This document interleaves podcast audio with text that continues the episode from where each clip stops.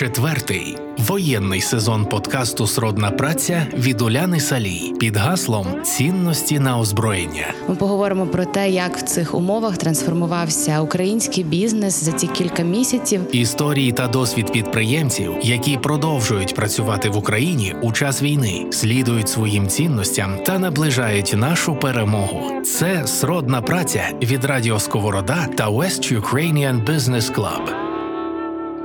Друзі, усім привіт! Записуємо знову епізод подкасту про цінності та бізнес, і він особливий із двох причин. Перша, це тому, що це останній епізод у нашому сезоні, і записуємо ми його із, мабуть, найвідомішим ресторатором в Україні Дмитром Борисовим.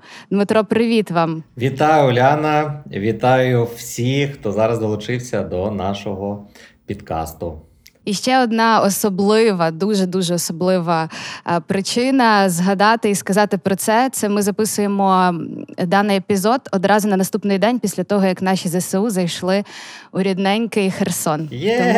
Тому у нас до перемоги! Та, у нас у нас емоції просто всі е, заплакані зранку, запухші від сліз, нарешті якихось сліз так, від і, щастя. І від бо вже кавуна, давно не плакали. якого кавуна поїли трошечки, да, і на ранок. Кавун да. просто зірка усіх соціальних мереж, в тому числі і остання барикада також змінила своє лого. Так. Що ще раз підкреслює, що ви дуже в моменті і дуже реагуєте на всі зміни, які відбуваються в зовнішньому середовищі, і робите це швидко. Що Дякуючи вам, дякуємо за таку класну аватарку для ОБ. Е, отож, ми поговоримо сьогодні з Дмитром і з вами, Дмитро, про цінності і трансформації в бізнесі, в ресторанному бізнесі, звісно, оскільки це ваш основний вид діяльності, і це дуже цікаво, оскільки, мабуть, саме ця сфера піддається. Викликам кожного року щось нове і нове, то карантин, то блекаут, то світла немає. І постійно є якісь такі речі, з якими треба боротися, які треба вирішувати. І ми в цьому подкасті, в цих епізодах, от перше питання, яке задаємо, це про те, чи розуміли, чи готувалися до 24 лютого, бо трохи попереджали якось людей, якось говорили про це. Але це вже мабуть, стільки разів проговорено, і, мабуть, зрозуміло, що не вірили, але десь думали про те. І чи готувалися все ж таки, чи робили якісь стратегії, якісь були думки до того? От як у вас було? В нас було наступним чином. Я не можу сказати, що ми спеціально до цього до, до цього жаху аду готувалися, тому що відверто ми 8 років знаходимося вже по суті да, у стані е, війни. Е, деякі з наших закладів в Києві е, з 2014 року не зупиняли щоденну волонтерську діяльність по, наприклад, тому, що ми годували щодня військовий шпиталь в нас на Печерську, і ми знаходились в принципі ну, вже 8 років в такій новій нормі, знаєте, і е, сказати, що ми через це спеціально до чогось готувалися, ні, бо ми вже звикли просто до того, що йде війна, і ми робимо те, що вміємо, те, що можемо, щоб підтримувати якось е, хлопців, які повертаються. Дівчата з е, передку, і е, ми вже звикли до е, того стану війни, хоча вона, звичайно, не була такою, як з 24-го. Тож через це ще більше ми не готувалися до масштабу такого, який е, відбувся 24 лютого. І це, звичайно, був шок для нас. Бо ми думали, як і вже це було щось десь буде відбуватися, але що так масштабно від е, Франику, Львову, там е, Луцьку, Києва до по всіх містах е, почнеться ця повномасштабна війна. Звичайно, ми не були до цього готові.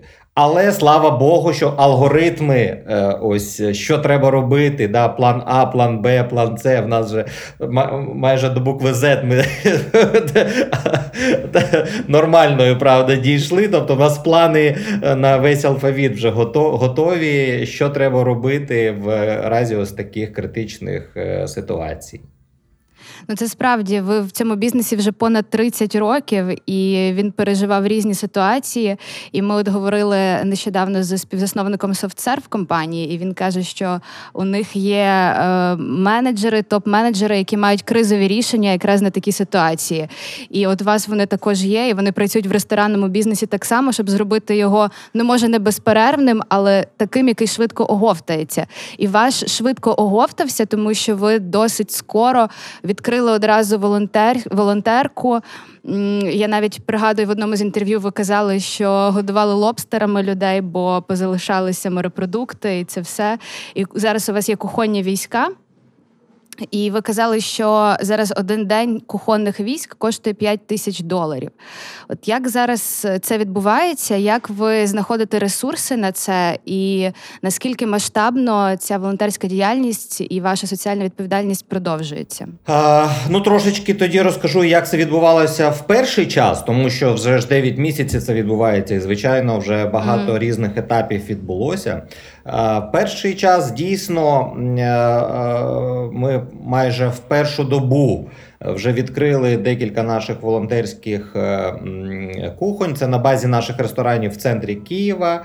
Е, були певні проблеми через те, що ми, звичайно, е, не могли зібрати в першу чергу команду, бо всі були в шоці, і, звичайно, вирішували свої питання особисті. Да? Хтось виїжджав, хтось не міг просто фізично добратися до, до закладів. Але ми в першу добу змогли зібрати мінімальний кістяк людей, які змогли дістатися до закладів, відкрити їх фізично, запустити роботу да, плит е, і всього, що необхідно. І перші дні ми перші тижні ми працювали з тими дійсно продуктами, які в нас просто були в холодильниках е, і на, на, на складах.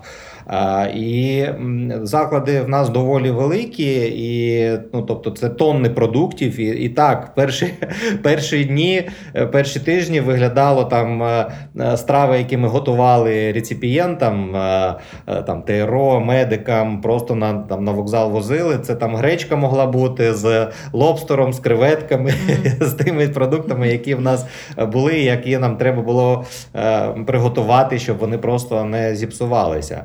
Е, другий етап це коли ми.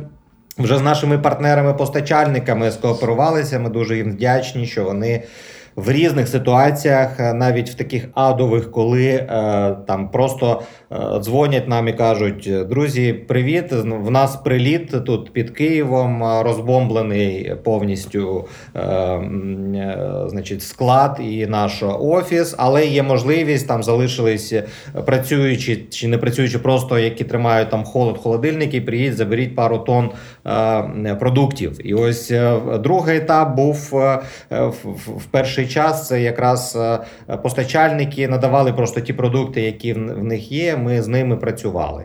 Е, так, ми дійсно відкрили, так як в нас це в алгоритмах в планах дій був сайт наш на базі Борисов.com.ua Е, кухарські війська. Ми просто вказали там е, можливість донатити або просто приходити е, працювати, бо також був дефіцит людей рук, які можна сказати, да, щоб ми робили ці 2, 3, 5 тисяч порцій їжі на день. Це просто фізично дуже багато роботи і людей не вистачало.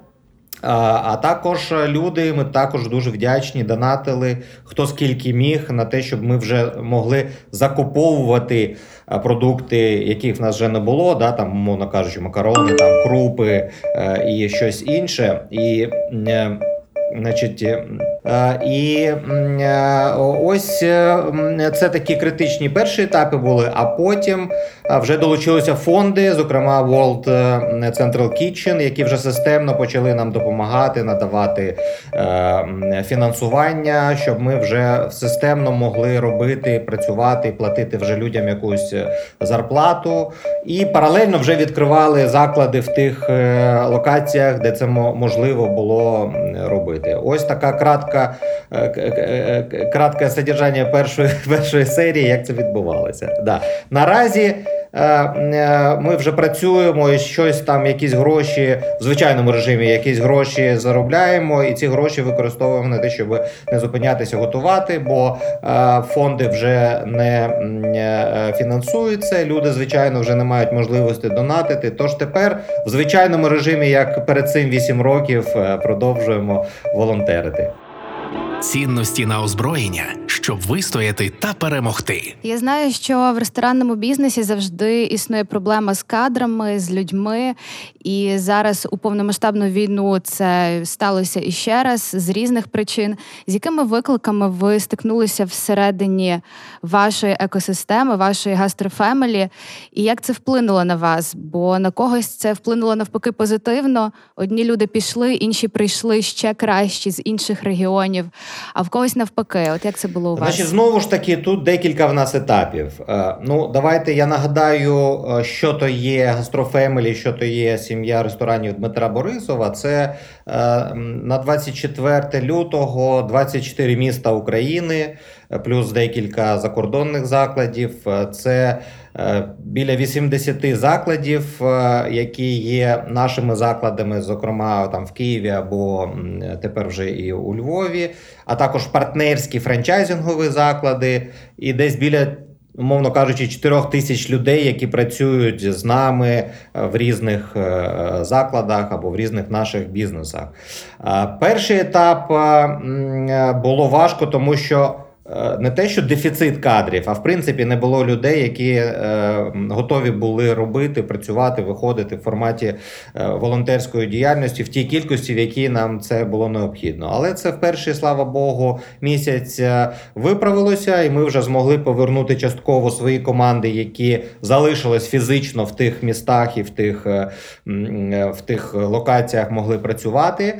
Е, Другий, третій місяць були проблеми з тим, що ми відкрили вже заклади, і вони працюють, і люди йдуть, гості є. Є е, ну, в, залежності від формату від 50 до 100% повернулися до того, е, скільки це було до початку війни. І ми, звичайно, в такому вже онлайн підході орієнтувалися, тобто скільки людей треба, щоб працювали, щоб робити цей, цей об'єм роботи. І в перші ось ці декілька місяців нам не вистачало людей, бо, наприклад, більшість е, жінок е, поїхало або перемістилося в інші міста всередині України, або переїхали за кордон, і в нас був в нас був дефіцит кадрів і е, час.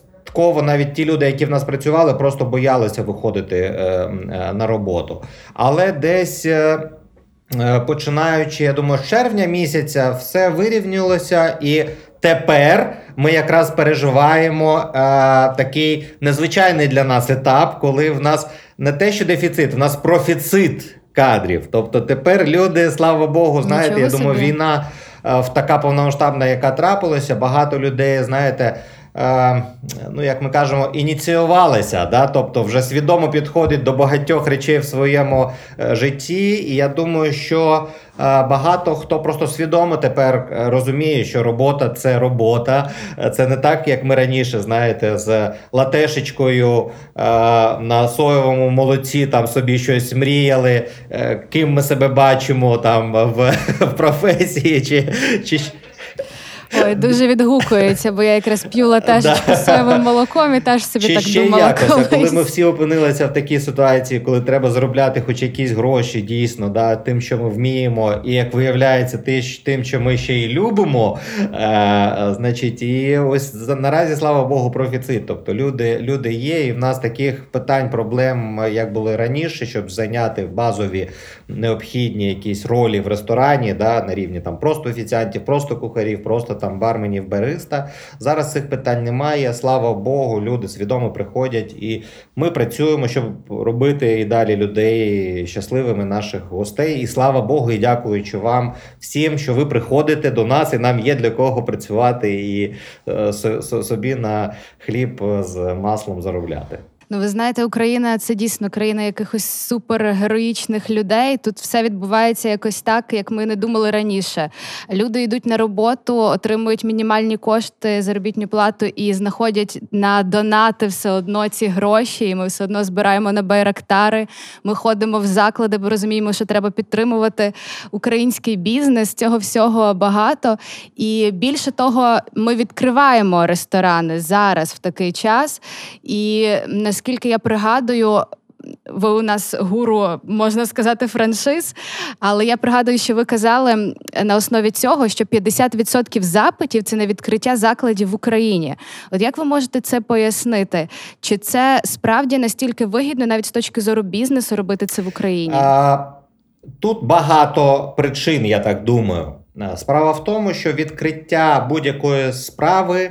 Е, на рівні вибору людини, да, це завжди е, таке 50 на 50 вагання. Да? Наприклад, більшість тих, хто наразі відкриває заклади в Україні це люди внутрішньопереміщені особи. Да? І це люди, які приїхали з тих міст в інші міста, які ну наразі там е, тимчасово в окупації або якісь там бойові дії відбуваються. Е, тому це просто вибір, я так думаю, і те, що я знаю по спілкуванню, треба. В будь-якому разі робити якийсь свій бізнес, бо сподіватися на когось наразі, да, або на державу, або на якісь там е, гроші немає можливості. Треба робити якусь свою справу своїми руками, щоб заробляти якісь гроші. І тут вибір робити це самостійно, наприклад, відкривати заклад самому, проходити всі ці етапи е, самостійно, да, набивати шишки, або зробити це скоріше з партнером франчизером, хто вже знає, вже дає там, мінімізує ці ризики там на 80 на 90%, бо вже пройшов всі ці е, е, етапи. Тож я думаю, активність е, серед партнерів франчайзів в Україні саме така. Та ж саме ситуація за кордоном. Переїхало по різним оцінкам від 5 до 10 мільйонів людей. З них я думаю. Ми, українці, звикли активними бути і знову ж таки розраховувати виключно на себе. Я думаю, відсотків 10, 15, то і 20 хочуть знову ж таки відкрити свою якусь справу, а не сподіватися на соціалку там в тих країнах, де вони знаходяться, і ці люди також е, е, відкривають свої різні бізнеси. І ті, хто хочуть, наприклад, в партнерстві це робити, тобто опираючись на досвід, наприклад, нашої компанії. Також купують франшизи і відкривають заклади по нашій франшизі. Ось так це відбувається. Причини такі, я думаю. Ну, світ вже справді давно їсть у ваших ресторанах. Чи змінилося ставлення до українського бізнесу, до українського підприємця після повномасштабного вторгнення? Чи можна казати, що зараз ми вже плюс-мінус на рівних е, і з європейцями можемо там працювати, і ставлення до нас таке ж е, на рівних? А, Змінилося фундаментально відношення і розуміння, хто ми є українці. Справа в тому, що ми та себе, як мінімум, я ті, кого я знаю, ми себе завжди вважали частиною європейської спільноти, частину цивілізованого світу. Але дійсно, коли стикалися за кордоном, е, да, наприклад, ми. Десятирічний досвід маємо е, створення бізнесу і керування бізнесом і в Іспанії, і в Польщі, і в інших країнах, навіть і в Китаї. І так раніше ми стикалися з тим, що не люди там сприймали нас не не досить е, не, як рівних да, до себе.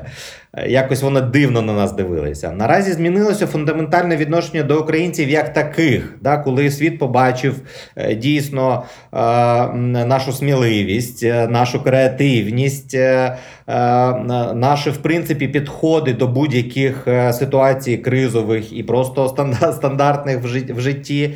Е, ну, як мінімум, до нас ставлення тепер як до рівних, а інколи, коли мова йде, наприклад, про ресторанний бізнес, люди, які бачать е, і побачили, наприклад, да, вже там погуглили, що відбувається, наприклад, з ресторанами е, в Україні, і порівняли їх зі своїми, да, от, ось це відношення. Вау, так ви ще Точно. не просто там ну, робите гарні такі формати проекти, а ви ще і в космосі. Ви вже зробили те, що в нас навіть немає в більшості.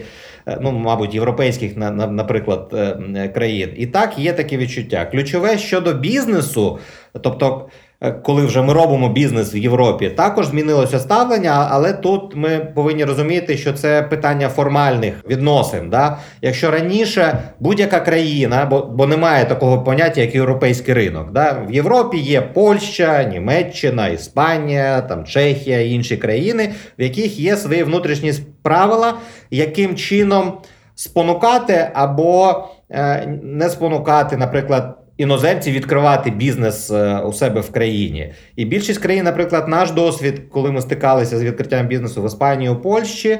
Е, раніше до війни було таке, знаєте, пріоритетне ставлення до свого бізнесу локального. А для іноземців давайте по всіх круг кругах шарах аду ми вас будемо пропускати. І, наприклад, ми е, не могли найняти, ну, наприклад, в Варшаві в свій ресторан українців в першу чергу. Ми мали піти на біржу труда і брати в першу чергу е, поляків. А якщо не знайдемо, да, тоді вони там.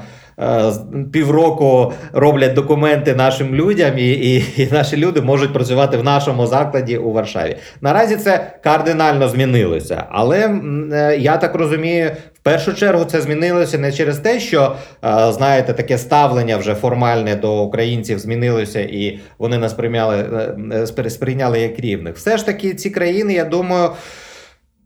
Сподіваються, що українці самі е, емігрували і самі себе почнуть забезпечувати, бо більшості країн важкувато платити е, ці гроші щомісяця, бо дійсно нас багато переїхало. І вже я так розумію, знаєте, ну переїхали до нас. Ну, добре, вже відкривайте свої бізнеси, тільки беріть себе на роботу самі. Тобто вони спростили ці всі процедури, і... але ми працюємо на загальних умовах. А загальні умови в Європі суттєво відрізняються від українських. Там заробити гроші набагато важче, ніж е, в Україні, і набагато довше. Сродна праця від Радіо Сковорода та West Ukrainian Business Club. Так, це правда. От ви згадали, що зараз європейці побачили, наскільки на космічному рівні наші заклади. У нас не тільки смачна кухня і підхід до гостей, у нас прекрасні інтер'єри, концепції, філософія. І часто ну, звісно, ми не говоримо про якісь статистики, але просто те, що всі проговорюють між собою, помічають, що в Європі справді не так. От наче е, класний ресторан, але ну от щось не те, немає того рівня, як в Україні. От е, чи ви думаєте, що це справді так в більшості. Це перше питання. А друге, чому так буває? От Для них важливіше, просто ми для вас приготували добру їжу, і цього достатньо. А в Україні навпаки треба це все оформити від розкажу, А до Я. Розкажу, Яка В мене це е, багаторічний вже досвід, і я розібрався, чому відбувається так. Е, по-перше, треба зрозуміти, це не питання закладів, бо заклади є бізнесом. Е, який пропонує своїм клієнтам, своїм гостям якийсь продукт. Тобто е, е, попит породжує пропозицію. І тут питання якраз гастрономічної культури гостей і клієнтів. В Європі і в світі люди десятиріччями століттями да, мали змогу і досі мають, слава Богу, ходити до закладів громадського харчування їсти щодня. На жаль, ми, українці, мали 70 років радянської окупації, і е, чомусь змінили ось цей савок змінив нас під, підхід до того, що якщо ми йдемо в заклад громадського харчування, то це може бути тільки на свято, тільки спеціальний візит. А здебільшого. Наша статистика, яку ми там періодично проводимо, говорить, що 80% українців на жаль, для нас їдять вдома. Готують вдома, їдять вдома. Бо це є такий стереотип. Вдома дешевше, вдома краще, а в заклад ми підемо тільки, якщо треба з друзями зустрітися, як ми шуткуємо, знаєте, там раз на рік на весілля, чи на день народження, чи на поминки. Ну, Це часто ми, ми перепрошую, від батьків чуємо е, там мамо, я каже, мама, йдемо на каву, посидимо, щось поговоримо. Мама, нащо? Дома є кава, я спекла шарлотку. Ти чого? Куди йти? Бачите, навіть у Львові, да, де в принципі культура більш розвинена гастрономічна з точки зору такого європейського е, підходу. Тож в цьому питання: а 80-90% європейців багато десятків років щодня ходять до закладів громадського харчування просто їсти. Вони ходять в кафе їсти. В них немає спеціальних візитів.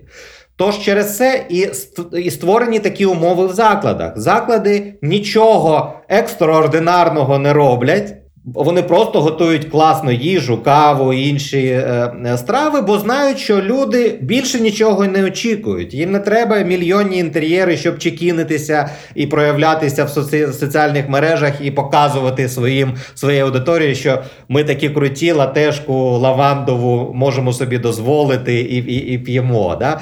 Е, е, ось через цей попит, який формує пропозицію, наш ресторанний бізнес. І ви, клієнти, ви наші гості, вимусили нас, рестораторів, за ці ці роки робити просто ну, фантастичні заклади з інтер'єрами, е, ось як на фоні наразі в ОБ, знаєте, з такими просто вау-ефектами, е, з їжею, як ми шуткуємо, авокадо, ласось, е, крем-чиз і ще щось зверху, а не просто звичайна котлета з, з пюре або макарони з шкварками з назвою карбонара, як в Італії. Да? Ось ось в цьому, в цьому причина. Наразі, я думаю, це потрошечки буде буде змінюватися, бо я думаю, перелом завдяки. Деяким нам, нашим таким младорестораторам, як ми, да, які останні 5-10 років розвиваємо цей бізнес, і зробили вже настільки доступним похід в заклад громадського харчування. Да? Середній чек в наших закладах fast casual це там 150-200 гривень, 250 максимум за повноцінний обід з напоями, з вином, з їжею.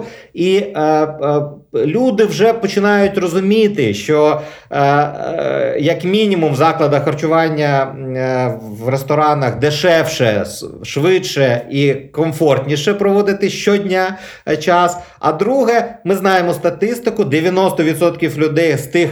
80% людей, які готують вдома, не вміють і не люблять готувати вдома. Да, Це просто стереотип такий був з радянщини. Тому я думаю, зараз це ще швидше зміниться. Ми станемо більш е, такими європейського формату, ось споживати такі от продукти і сервіси, як як ресторани, щодня. І я вас заохочую, будь ласка, ходіть щодня. Це класно, це фаново, це смачно і і клас. Недорого. Це емоція. Ресторанний бізнес, мені здається, це в тому числі і емоція, яку ти передаєш е, тим, що висить на стінах. Е, ти можеш роззирнутися, надихнутися, гарно, смачно поїсти. Але от до того, що ви кажете, їсти вдома, в тому числі карантин зробив так, що більшість людей замовляли доставку. І от з вашого досвіду цю емоцію, звісно, легше передати, коли людина приходить до вас в ресторан. А як прокомунікувати так з людиною, яка замовляє доставку додому? Як їй подарувати цю емоцію від гастрофемілі? Поки що це питання. Тому що е, ми знаходимося в процесі. Карантин, звичайно, за е, взагалі ця е, істерія, яка була два роки, і коли ресторанний бізнес щось зробили, знаєте, козліком відпущення, да, бо всі там не знаю магазини працювали, транспорт працював, а чомусь тільки заклади громадського харчування були так. розповсюдниками корони. Тож нас вже, звичайно, так надресирували в цьому питанні. Ну, перше, що ми зрозуміли, передати емоцію неможливо. І треба розуміти, що це два різних бізнеси і дві різні планети. Замовлення їжі додому це якраз конкурувати з тим, що ви готуєте вдома чи вам ліньки, і ви замовляєте їжу. А коли ви приходите в заклади громадського харчування, в ресторани, в кафе, в кав'ярні, ми конкуруємо між собою. Тобто ви вибираєте, куди піти, до мене чи до когось іншого. І це різні мотиви для клієнтів, е, ну, просто прийняти рішення. І якраз карантин дав е, е, ось цю е, вимушену е, необхідність людям замовляти щось додому або готувати. Тобто, це не е, те, що він відібрав можливість іти е, до закладу громадського харчування. Це просто він конкурує з домашньою е, плит, е, плитою. І тут на, на доставку працюють е, е, інші трошечки підходи в стравах. На доставку вам не потрібно те, що ви їсте в ресторанах.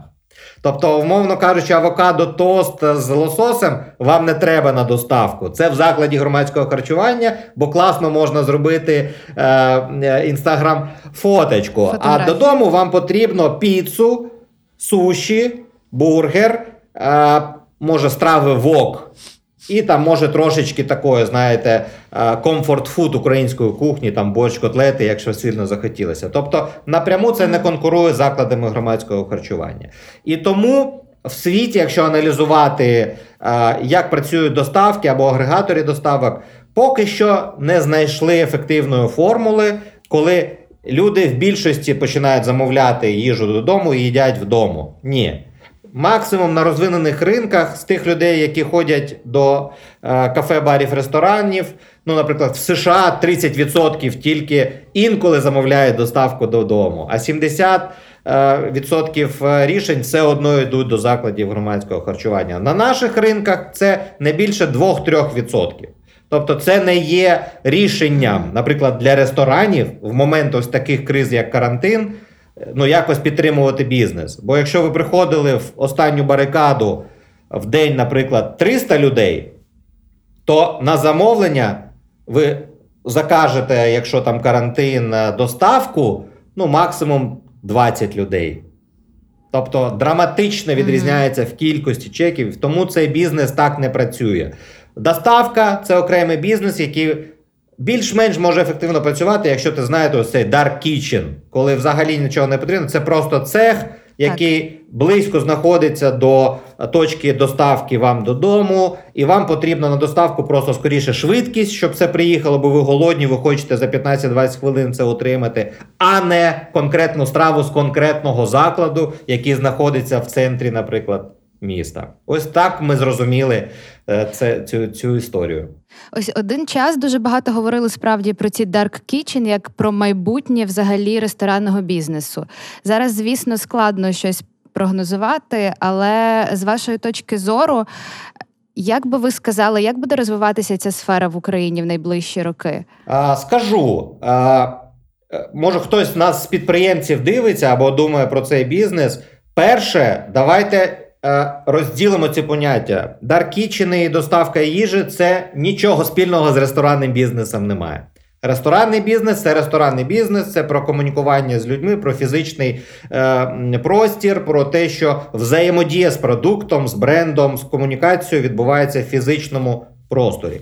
Dark Kitchen – це один з елементів е, логістичного бізнесу доставки. Це доставка чогось, продуктів, їжі, там інших елементів. І це просто один з елементів, е, на якому потрібно цю їжу приготувати. Їжа повинна бути такою, яка цікава людям, які знаходяться в онлайн, приймають рішення в онлайн, замовляють в онлайн, і їм приїжджає це.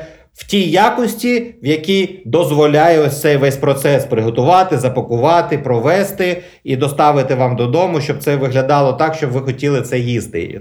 А, з ресторанами це не має нічого спільного. В ресторанах інші алгоритми. Ми вам готуємо 20 хвилин страву, прикрашаємо її, виносимо. Навіть е, часові проміжки е, зовсім інші.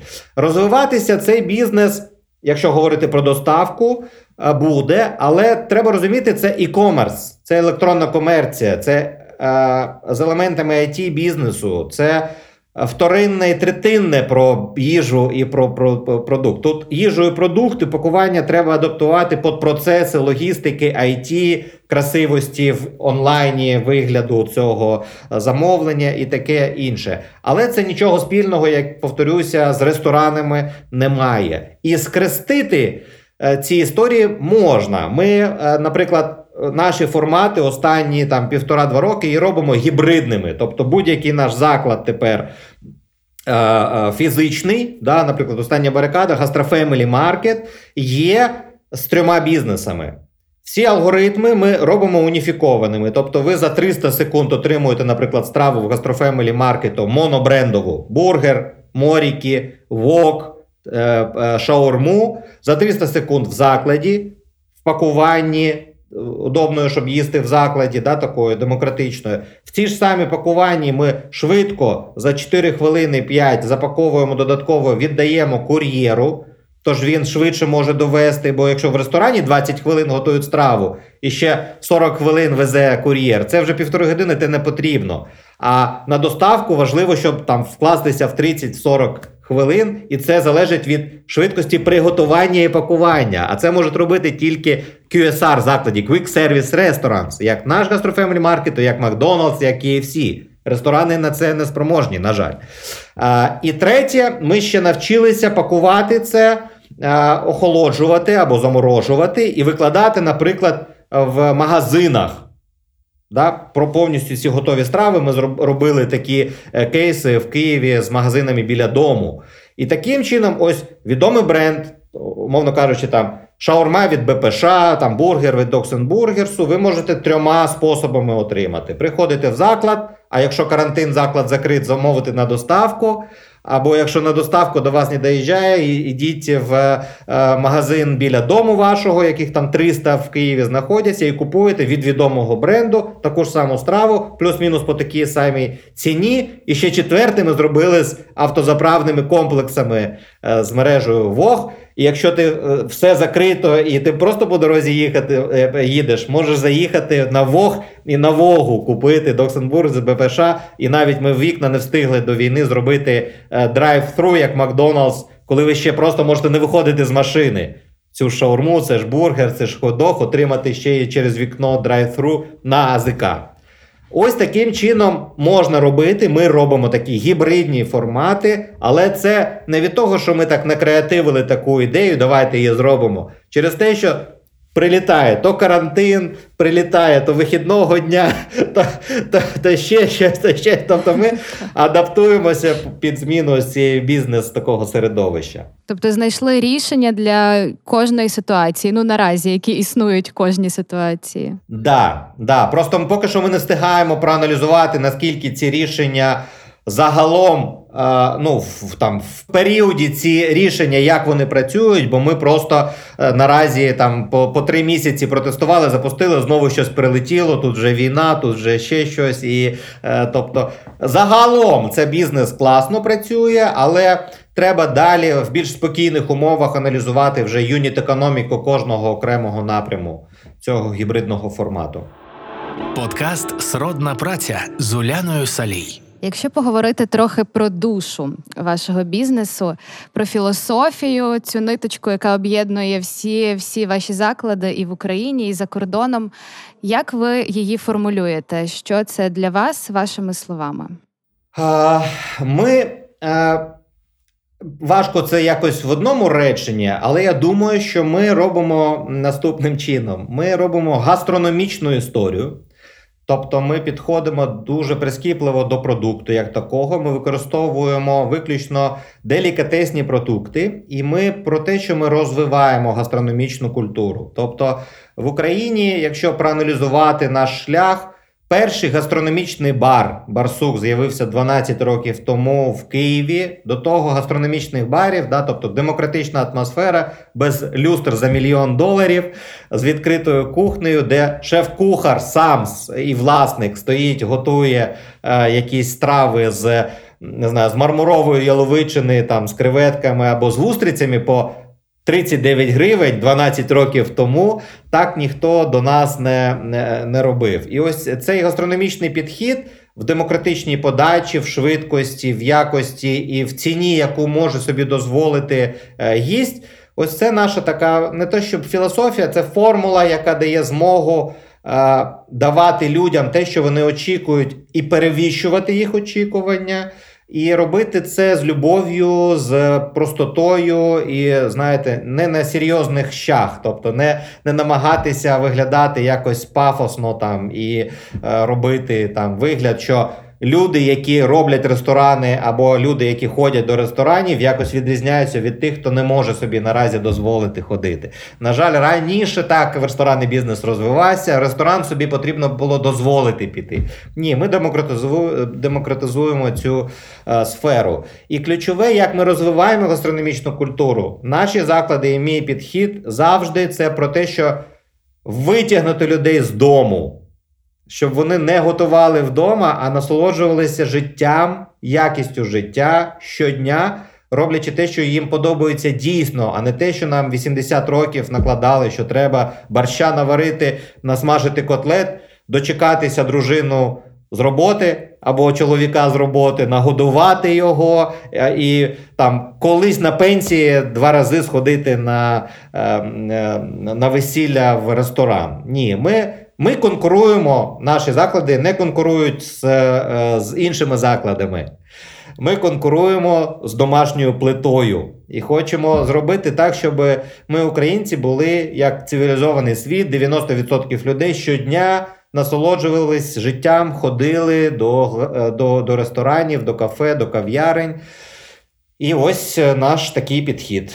Думаю, що поки, слава Богу, е, ми на вірному шляху вдається. Тобто саме цей підхід допоміг вам вистояти в різні кризи, і в тому числі в повномасштабну війну, бо все ж таки можемо говорити про перемоги, звісно, і в бізнесі, і так далі. Але багато хто закрився, багато хто не вистояв. Але оця ваша філософія стала причиною, чи все ж таки масштаби під, під капотом вже тут не можна сказати, що один якийсь критерій чи декілька. Да? Під капотом знаходиться багато. Мабуть, також речей про культуру, про культуру взаємодії, наприклад, з партнерами, да, як ми вибудовуємо партнерські відносини з партнерами франчайзі. Е, в нас майже немає кейсів, щоб заклади франчайзингу в Україні. Е, там закрилися по об'єктивних причинах, там не знаю, не попали в формат або там е, якісь фінансово-економічні. Тобто більшість Е, закладів, слава Богу, працює багато років. Е, більшість наших партнерів франчайзів відкривають інші заклади разом з нами. да, Два, три і і, і декілька. Е, кризи, які ми пройшли, всі і майже не втратили нічого. Ну, окрім там, там не знаю, Маріуполя, які просто знесли все, що ми там будували і планували відкривати. Або там в Бучі в Ірпіні, до речі, відновили декілька місяців тому вже роботу роботу, навіть розтрощені заклади там, наші партнери франчайзі.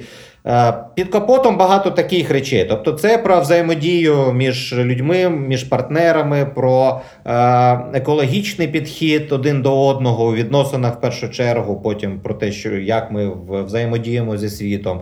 Е, про людей, про гостей. Ми ми любимо своїх клієнтів, гостей. Хоча ми більшість форматів робимо про нове. Да, Тобто ми не відкриваємо чергову там піцерію чи грузинський ресторан, як більшість ринку роблять, або там і, ну, такі стандартні ринкові механізми. Будь-яка категорія, яку ми створюємо, вона створює нові ринки ось ці fast casual заклади демократичні, не знаю, заклади сучасної української кухні, да, які ми е, робимо останні 10 років, і поки що ми єдині чи, чи не єдині, хто е, чомусь неочевидні речі. Бо, на жаль, ось все, що я все ще не, дос, не, не досягнув е, з українцями з гостями, не до кінця навчив українців ходити в українські заклади. Як більшість людей за кордоном ну, да, ходять, знаєте, італійці в себе в італійські заклади ходять, іспанці mm-hmm. в себе в Іспанії в іспанські заклади. Поки що в Україні це не вдається. Українці в свої локальні заклади не дуже люблять е, ходити. Але перша причина це через те, що люди готують вдома таку ж саму їжу. Тобто, в нас перше завдання витягнути вас вдома, в принципі, щоб ви перестали борщі варити і вареники вдома. Ой, Клопотенко би е, зараз да. це сказав, як ну, можна, можна інколи на свята. Да. да. Звісно, так, так. Ну і плюс ми справді відкриті до нових культур, до нової їжі. Ми хочемо щось спробувати відкривати для себе, здобувати нові емоції. Це теж е, може бути причиною. Четвертий воєнний сезон подкасту Сродна праця. А так, щоб підсумувати, вже іде довго повномасштабна війна, і ми вже трохи оговталися від тих перших шоків, і кожен для себе якусь рефлексію отримав. Кожен може обдумати те, що відбулося, зробити для себе якісь нові відкриття.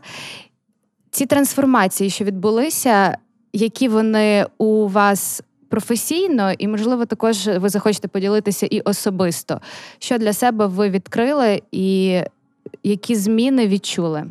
Е, Особисто від професійного мені важко відділити, бо моя робота, мій бізнес і, і те, що я роблю, моя, моя справа це справа мого життя і це моє е, виявлення. Тому е, в першу чергу я підтвердив е, свої правильні рухи, напрями, якими ми рухаємося ці 10-12 років у власному бізнесі. Тобто робити класні формати, формати для людей, формати здебільшого про українську їжу, про українську кухню, про українство. І те, це те, що. Гастрономічна культура це частина загальної нашої української культури. На, на, на жаль, на яку ми інколи раніше не звертали увагу. Тобто ми думали, що це само собою розуміюче. А якщо борщ е, вже завдяки в тому числі Жені Клопотенко. Нарешті під захистом ЮНЕСКО це важлива фундаментальна річ, бо їжа і гастрономічна культура це культ, це частина великої нашої української культури. І ось е, ключовий висновок, який я наразі роблю, слава Богу. На жаль, що відбувається черговий такий етап, який нас ще більше згуртовує і ще більше ініціює в нас, українців. Бо, на жаль, нам знаєте, ось цей всесвіт ось такими випробуваннями вже багато років, знаєте, так стукає, щоб ми нарешті зрозуміли, що таке ми є українці, хто ми є, чому важлива мова, чому важлива культура е, їжі, культура музична. Образотворча, чому важливо читати, не знаю, Шевченка, Кобзаря і Франко. Ну тобто, ось е, такі висновки ключові е, наразі в процесі відбуваються. Це не не, не знаєте, тому що війна почалася і ось ми оговтались. Але нарешті я думаю, що важливо, що ми просто переломили ось цей момент, який раніше нас трошечки. Періодично, знаєте, назад чи в іншу сторону хитало, коли там блогери, ми там всі, чи хтось намагається працювати з тією аудиторією, думає про те, як виглядати там. Да? Нарешті ми зрозуміли, що є добро, є зло, є світла сторона, є дуже темна е, сторона. Ми, українці, на світлій стороні, ми є добро, ми є сильною нацією, ми є люди, які. Е, не просто рівноправні в, е, з точки зору світу, з точки зору європейських людей і, і країн. А ми в деяких наших проявах ми, ми перші. Як мінімум, ми зараз демонструємо світу, що то є дійсно боронити свою країну і не просто боронити країну, а боронити весь демократичний світ. І стояти на не на окраїні, як нас намагалися називати Росії, так. да, а Младші стоїмо на передку Європи і захищаємо від орків е, е, весь е, світ. Ось такі думки, відчуття, почуття в мене останнім часом з гордістю, знаєте, з гордістю, що нарешті ми це розуміємо. Не те, що хтось розуміє. Ми це починаємо розуміти. Хто хто ми, ми це є. розуміємо, інші так. пріоритети. Ми наче розставили пріоритети. От ви кажете, це не те, що з повномасштабною війною змінилося, але воно наче було десь на задньому фоні, і справді як оцей фон такий, вибачте, за тавтологію. А зараз воно все вийшло наперед. Якась так, міць, сила, так. впевненість. Ми вже стали українці, знаєте, якщо так порівняти. Підлітками 16-18 років. Якщо раніше я відчував, що ми були дуже інфантильними на рівні 6-8 років, да, так ось, якщо з дитиною порівнювати, mm-hmm. українці були 6-8 років дитина. Так, періодично там 10 е, років може, там, якщо якась криза прилетала. Зараз ми вже з повнолітніми стали 16-18 років, і ось свідомість така вже дорослою людиною, але з легкістю е, дитинства юності, знаєте, ось е, залишаємося з креативністю, з підходами, з, з енергією молодої людини. Дякую вам, Дмитре, за цю цікаву розмову. Дякую за те, що тримаєте економічний фронт, розвиваєте гастрономічну культуру. Це справді дуже дуже важливо для України і для українців. Любимо ваші ресторани, любимо у вас їсти. І зараз ми тут в останній барикаді з Радіо Сковорода. Е, Гостювали вас і раніше, і гостюємо зараз. Так що дякуємо Дякую, за гостинність. Люблю Радіо Сковорода.